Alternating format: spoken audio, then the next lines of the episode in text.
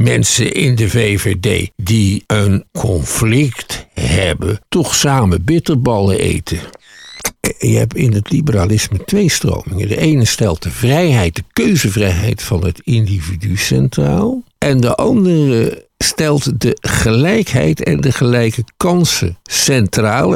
Dat blijkt ook weer uit zijn buitengewoon vervelende opmerkingen over het gedrag van Jesselgus op het VVD-congres, die alleen maar bedoeld waren om met hem in gesprek te blijven met de zegen van de achterban. Je luistert naar de praatkast met gesprekken die er echt toe doen.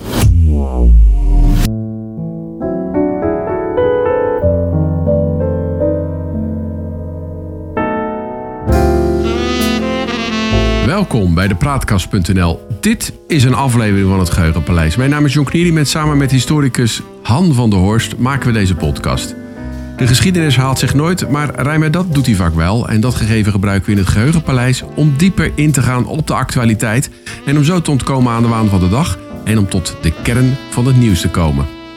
Han, eh, bij eh, de VVD lijken ze na het partijcongres eh, de gelederen toch weer gesloten te hebben dat doet die liberalen toch altijd knap, eh, denk ik zo. Eh. De meningsverschillen een beetje met de mantel de liefde bedekken. Als zoiets bij de PvdA of GroenLinks eh, zou gebeuren... dan zou het toch vooral heel onaangenaam, fanatiek, pijnlijk en bloederig zijn geworden, denk je niet? Ja, dat denk ik ook. En dat komt omdat uh, PvdA'ers en GroenLinksers uh, vaak afhankelijk zijn van de politiek. En politiek betekent voor hen alles. Bij VVD'ers is het uh, meer iets wat je ook doet. En wat je doet uit burgerzin of wat je doet omdat je het leuk vindt. Maar je kunt altijd terug in de zaak van de familie of je vestigt je weer als advocaat of als medisch specialist. Dus als het allemaal niet helemaal naar wens gaat, dan hoef je daar niet zo'n verschrikkelijk drama van te maken. En daarom zie je dan ook dat uh, mensen in de VVD die een conflict hebben, ja. toch samen bitterballen eten. Ja. Nou, dat komt in ieder geval eh, de goede harmonie eh, ten goede. Maar ik denk dat het ook voor een partij die, die toch heel veel stromingen eigenlijk in zich heeft, ook ja, wel, wel prettig is dat het op die manier gaat. Je ziet dat toch ook bij de Engelse conservatieven, uh, waarin je wat meer een linkervleugel hebt en een rechtervleugel. Of, of bij Amerika, in Amerika misschien, bij de Democraten. Je, je moet aan het einde van de dag toch met elkaar weer door de deur. Ja, en in heel, van die heel brede partijen is dat het geval. Nou is het natuurlijk zo dat het in zowel de Verenigde Staten als in het Verenigd Koninkrijk heel moeilijk is om als derde partij ertussen te komen. Je hebt de conservatieven en de, libera en de liberalen en tegenwoordig Labour. En je hebt in de Verenigde Staten de Democraten en de Republikeinen. En de kandidaat met de meeste stemmen wint. Ja. En ook als dat 30% is. En als we dan naar de VVD hier kijken, dan heb je, dan heb je eigenlijk ook eh, de verschillende stromingen die eh, daarin eh, samenkomen, volgens mij. Ja, de VVD is natuurlijk van oorsprong een ja, deftige liberale partij hmm. die in de Tweede Kamer zo 15 zetels had. Dat was wel het matje. En Hans Wiegel heeft daar zo rond 1970 een volkspartij van gemaakt. Door zeg maar het ook een tehuis te maken voor rechtse nationalisten. Dat soort mensen vond je eigenlijk bij de confessionele partijen. Maar toen de Nederlanders massaal niks meer aan het geloof begonnen te doen. en die confessionele partijen. Eh, leeg begonnen te lopen, zijn er heel veel bij de VVD terechtgekomen. Je moet beseffen, wat dat betreft, dat zo in de periode 1965, 1975 de oplage van het dagblad De Telegraaf. Mhm steeg van ongeveer 300.000 tot 750.000. Ja, dat is een enorm aantal natuurlijk. Hè. Daar likken ze nu de vingers bij af, denk dus ik. Ja. De, een van de gevolgen van de revolutie in uh, de jaren 60... toen de Nederlanders hun banden met de met de oude zuilen, de Nederlanders hun banden met de oude zuilen afschudden, dat is de opbloei van de Telegraaf, van de Tros en van de VVD. Ja. Ja, dat is bijzonder inderdaad. Dat eh, heeft te maken met, met het einde van de, van de verzuiling. Terwijl de, de, die, die, de, de, de liberalen toch eigenlijk confessioneel in het zadel hebben geholpen, zou je kunnen zeggen. Nou, de liberalen regeerden regelmatig eh, met de confessionelen als de confessionelen dat toelieten. Ja. En dat deden ze in de eh, tweede helft van de 20e eeuw. Ja. Pas vanaf eh, Eind. eh, 1960 en voor de Tweede Wereldoorlog ja, waren liberalen en confessionelen vaak enorme kemphanen. Nou zeg je eigenlijk, ja, het, het trekt ook ehm, eh, conservatieve nationalisten aan. Zou je daar wat over kunnen zeggen? Wat, wat betekent dat, de conservatieve nationalisten binnen die partij op dit moment? Eh, Eh, nou, dat zijn mensen die voor een krachtig staatsingrijpen zijn. Kijk, het is natuurlijk een heel liberale gedachte dat alle handel vrij moet zijn en ook alle verkeer tussen mensen. Maar rechtse nationalisten vinden dat helemaal niet. Die vinden dat de grenzen gesloten moeten zijn, geheel of gedeeltelijk. Eh, Die vinden dat het binnenlands bedrijfsleven moet worden beschermd. Eh, die vinden dat er eh, allerlei handhaving moet zijn, bijvoorbeeld op het gebied van, eh, van goede zeden. Dat hoort bij eh, het rechtsnationalistische denken. Dat is ruimschoots aanwezig in de VVD. En dat wordt vertegenwoordigd op het moment voor een belangrijk gedeelte door Dylan Jessil Gus.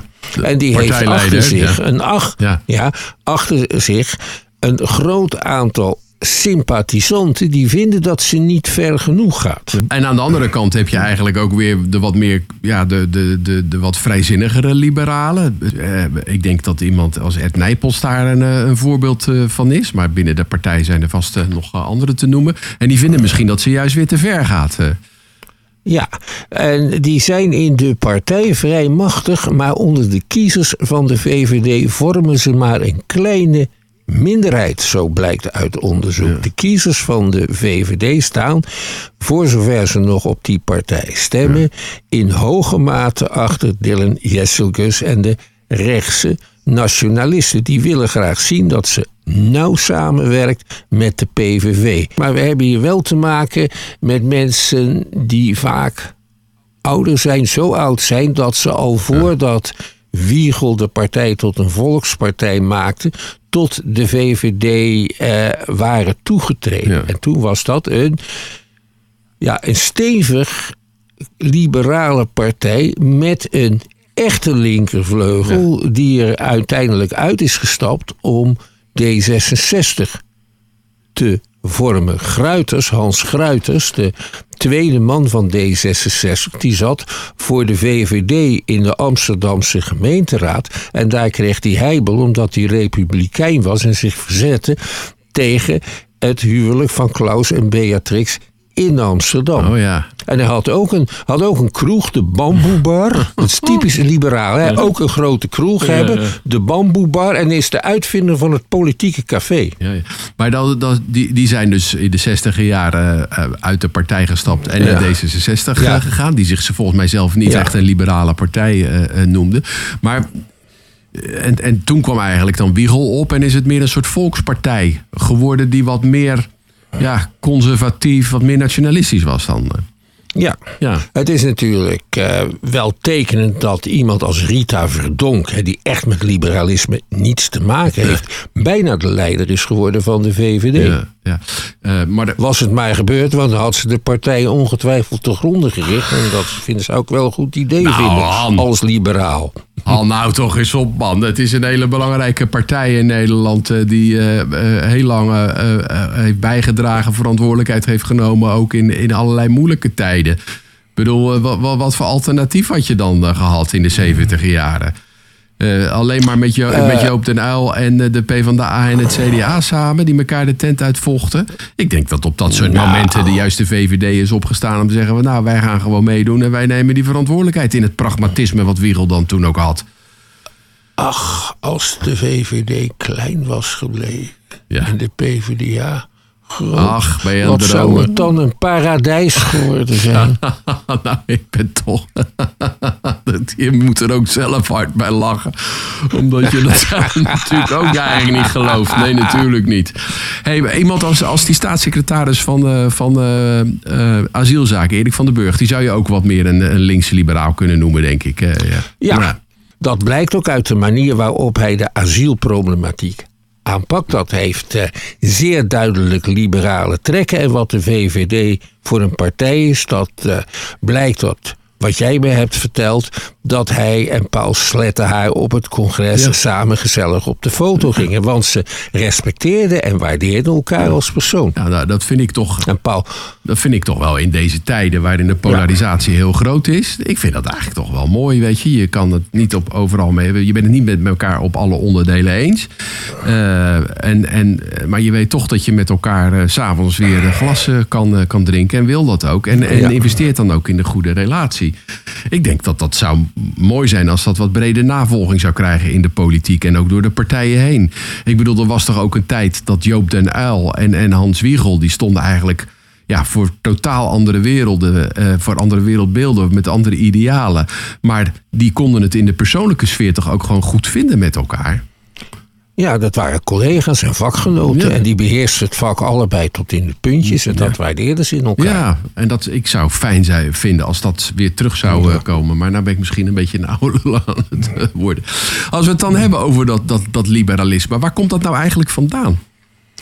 Ja, het is eh, een stroming eh, met, eh, met verschillende ouders. De Franse Revolutie is heel erg belangrijk.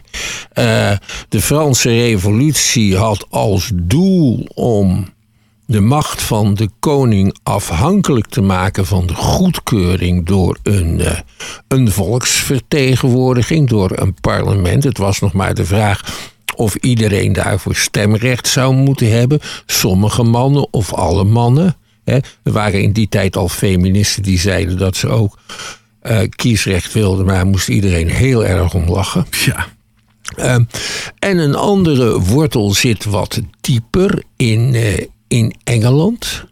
Waar in 1688, 1688 de roemrijke omwenteling plaatsvond en onze stadhouder Willem III met zijn Engelse vrouw Mary gekroond werd door, tot koning van het Verenigd Koninkrijk. Zij allebei trouwens. En ehm, op voorwaarde dat zij zouden regeren in overeenstemming met het Engelse parlement.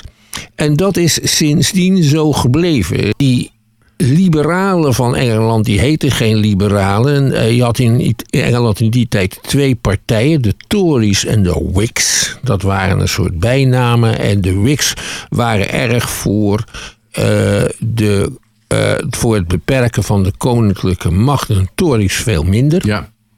Eh, en die Whigs die waren geïnspireerd door een ideologische schrijver, John Locke. ja. Die kennen we een allemaal, die uit- kennen we allemaal die- van de lagere school, denk ik. Hè? Ja. Ja, eh, wat we vaak niet weten is dat hij jaren in ballingschap in Nederland heeft Oh, gewoond. dat is interessant, ja.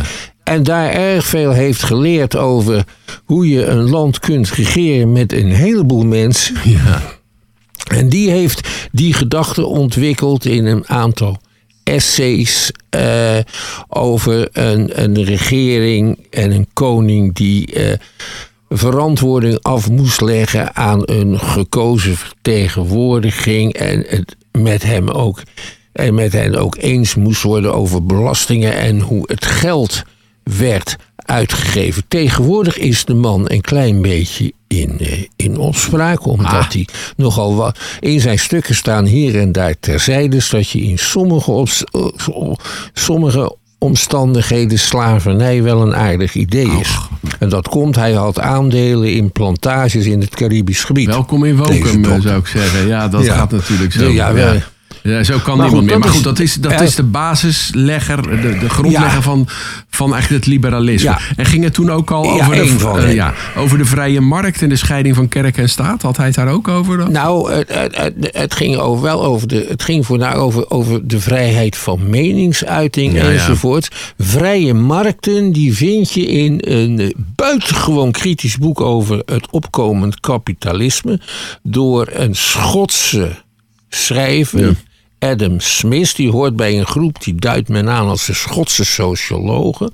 Dat boek heette The Wealth of Nations en daarin legt hij uit dat economie het beste draait als je de economie zoveel mogelijk vrijlaat. Er staat nog veel meer in over productieprocessen Ja. enzovoort.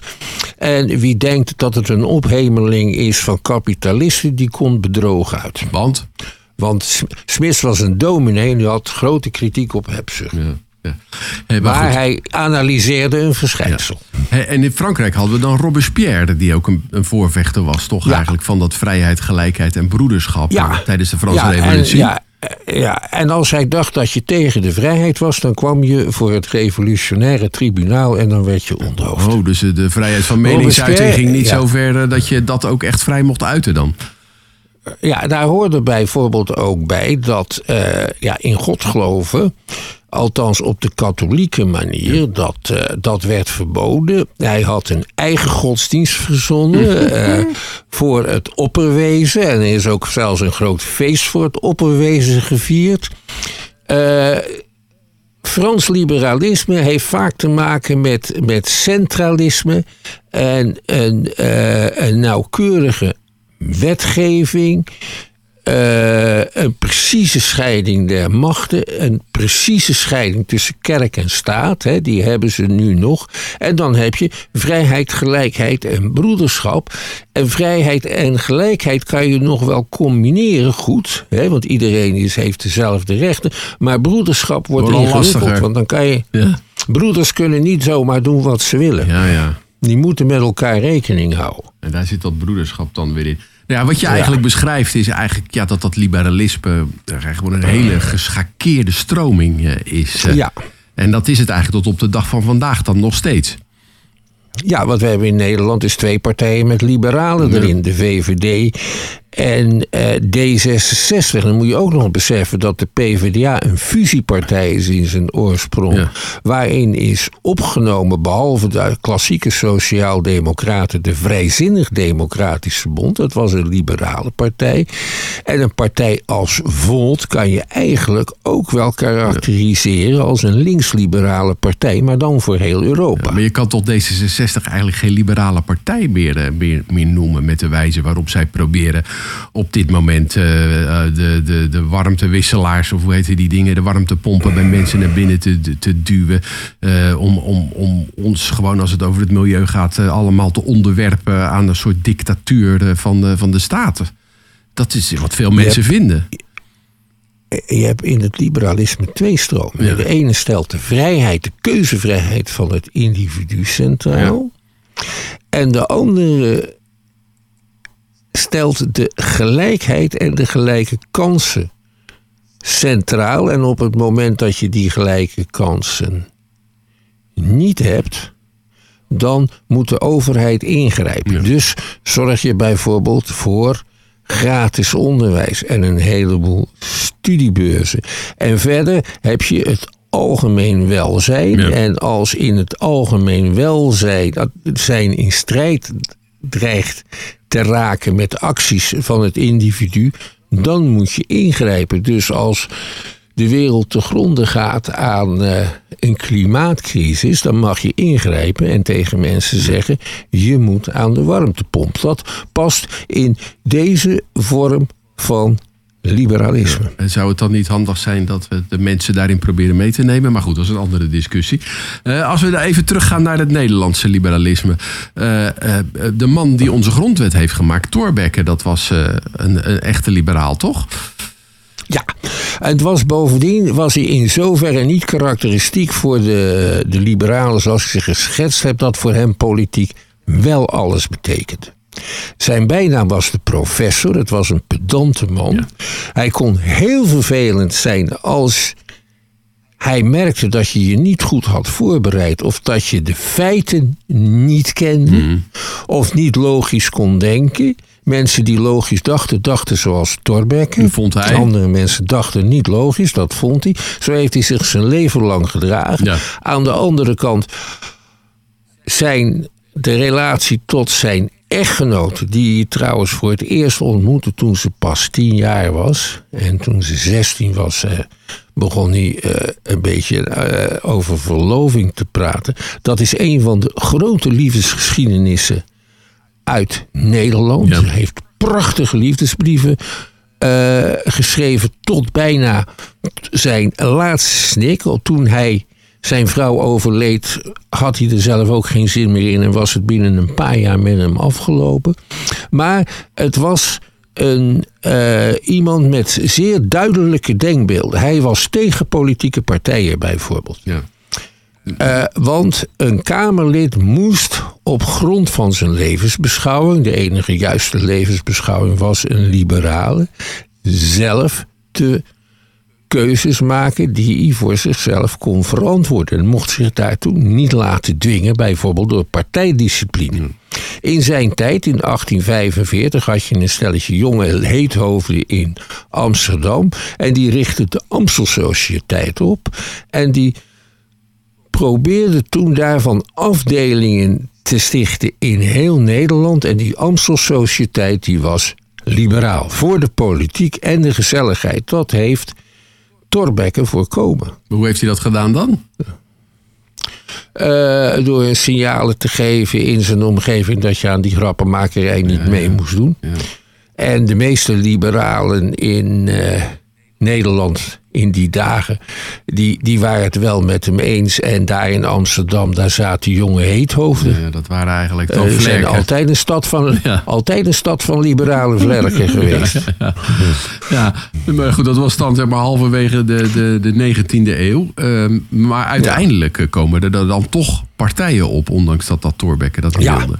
De eerste liberale partij in Nederland die is opgericht in 1885 en die heette heel karakteristiek de Liberale Unie. Ja. Dus geen partij, maar een unie. Dat is een soort, ja, een soort samenwerkingsverband. Eh, daarin zaten de aanhangers van de man die ik net genoemd heb, Capijnen van de Coppello, dat was een hervormingsgezinde liberaal. Ja. En eh, de aanhangers van de meneer Glijkman. En dat waren de liberalen van eh, de individuele vrijheid voor iedereen. En ook als je arbeider was, moest je de individuele vrijheid hebben om een contract te sluiten met je werkgever. En vakbonden waren dan een slecht idee. Dat heet combinaties. Ja. Slecht idee. Eh, nou, die twee die. ehm, zijn toch samengegaan in één partij. Ja. Dat heeft zeven jaar geduurd. En toen vielen aan de ene kant de vrijliberalen eruit. Dat waren zeg maar Kleichman en zijn zeer deftige aanhangers. En aan de andere kant een andere groep. Dat waren ook weer Amsterdamse vlekken trouwens voor een belangrijk gedeelte.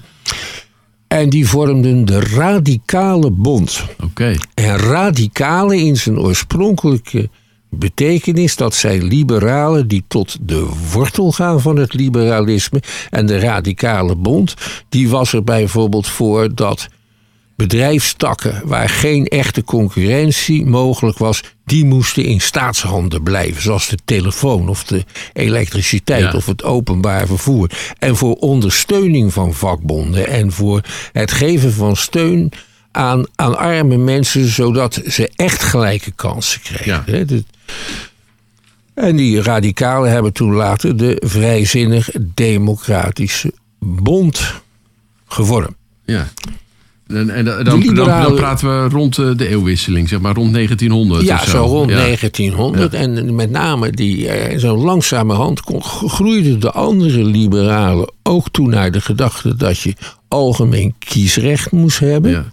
Zelfs voor mannen en vrouwen. De vrijliberalen vonden van niet. eigenlijk. Daar zaten overigens ook wel vrouwelijke activisten in. Want de vrijliberalen vonden dat rijke vrouwen wel kiesrecht moesten hebben.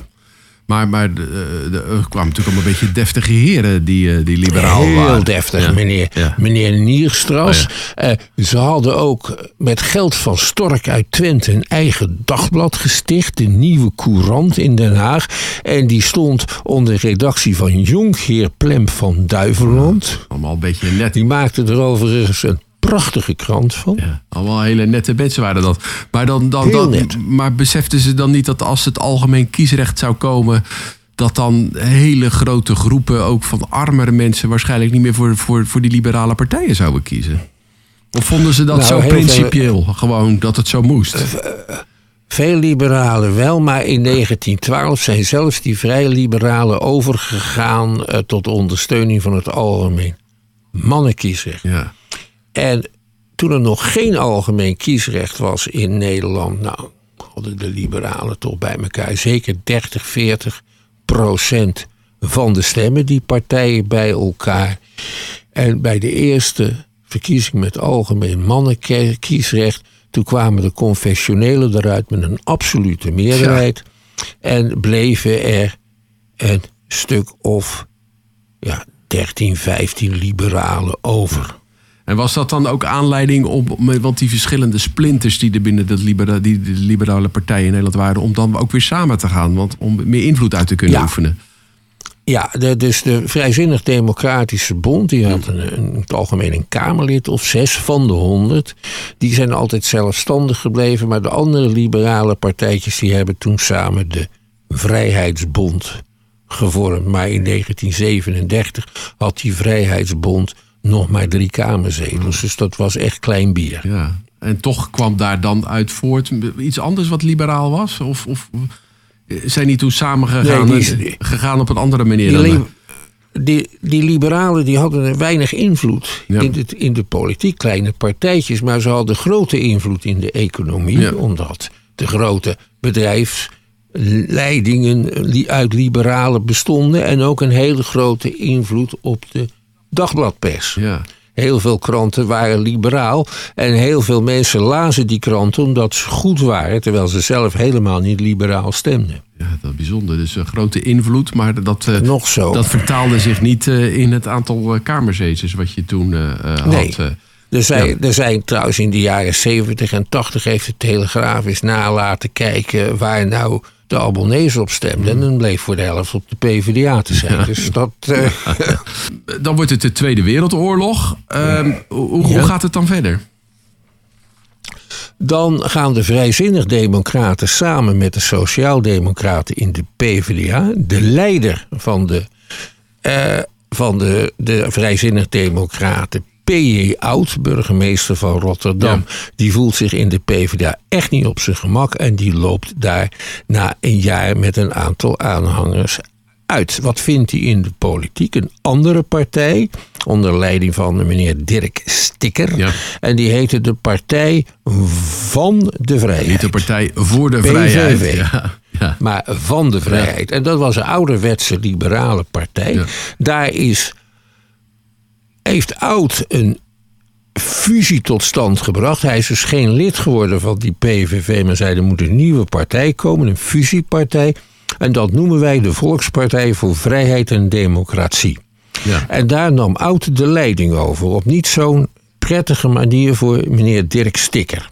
Want meneer, Die meneer Stikker die was eigenlijk groter dan, de, dan, dan de, wat, Ja. wat oud met zich meebracht, zeg maar. Hij is toch opzij geschoven, maar die is een tijdje minister van Buitenlandse Zaken geweest, maakte een politieke carrière en die werd tenslotte secretaris-generaal van de NAVO. En ik denk dat Rutte daar wel eens aan denkt, aan die meneer Stikker. Ja, ja, ja.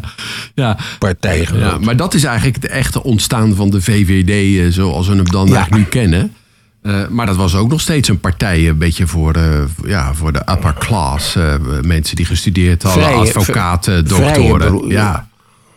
ja. Vrije beroepen, grote ondernemers. Oud was natuurlijk ook een buitengewoon deftige meneer. Gold als de grootste kenner van het staatsrecht in Nederland. Zijn boeken heb ik staan hier in de kast. Hij heeft een geschiedenis van de debatten in het Nederlandse parlement geschreven in zes delen.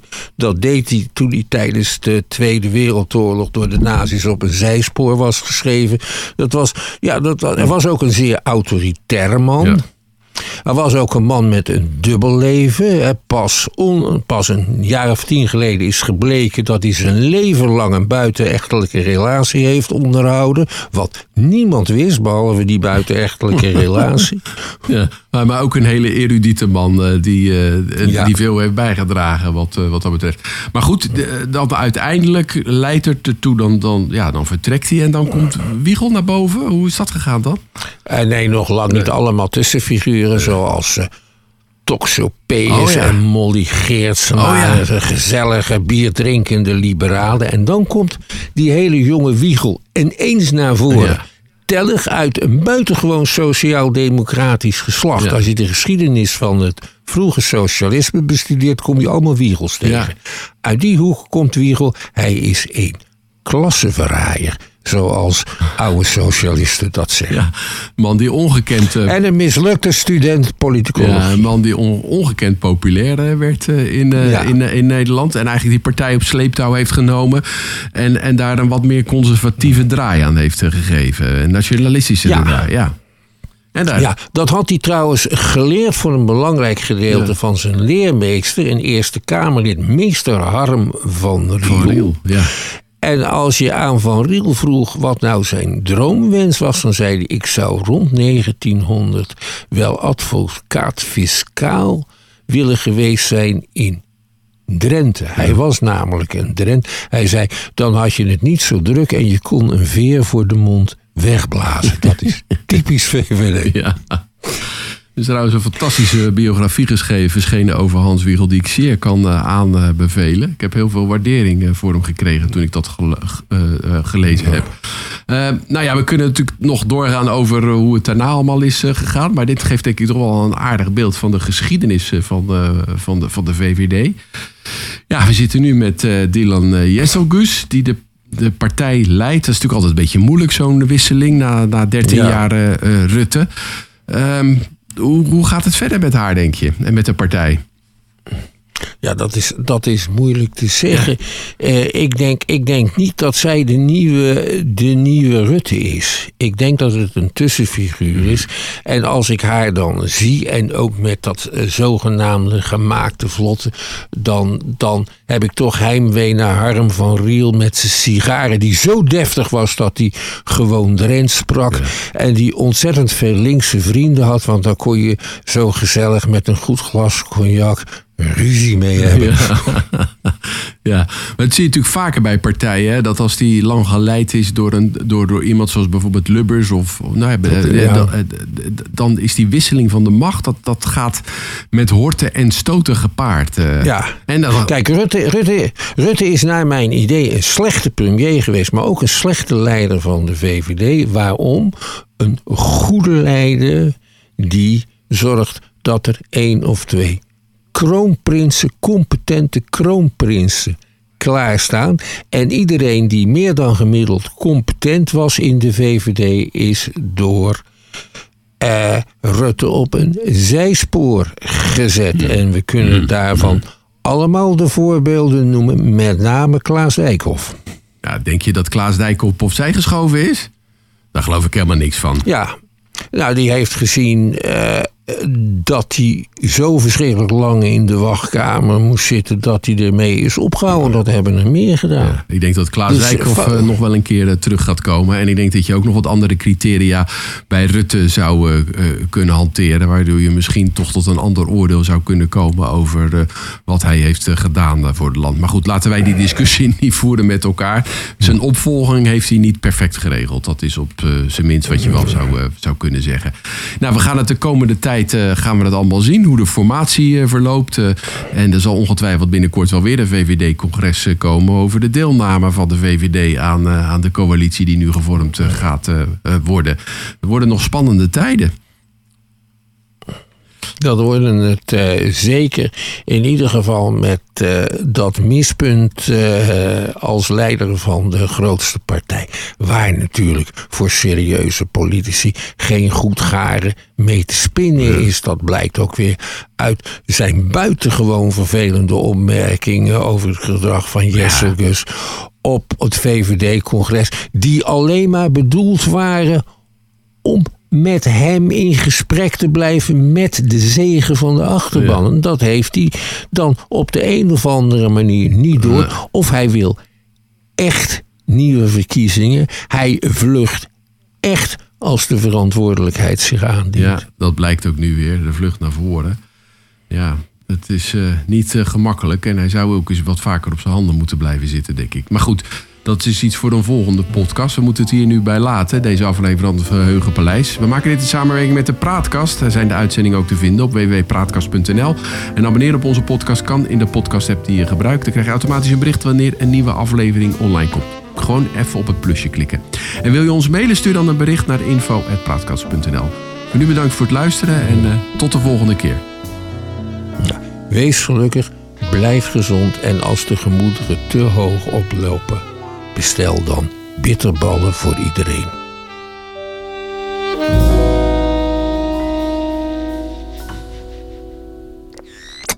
De praatkast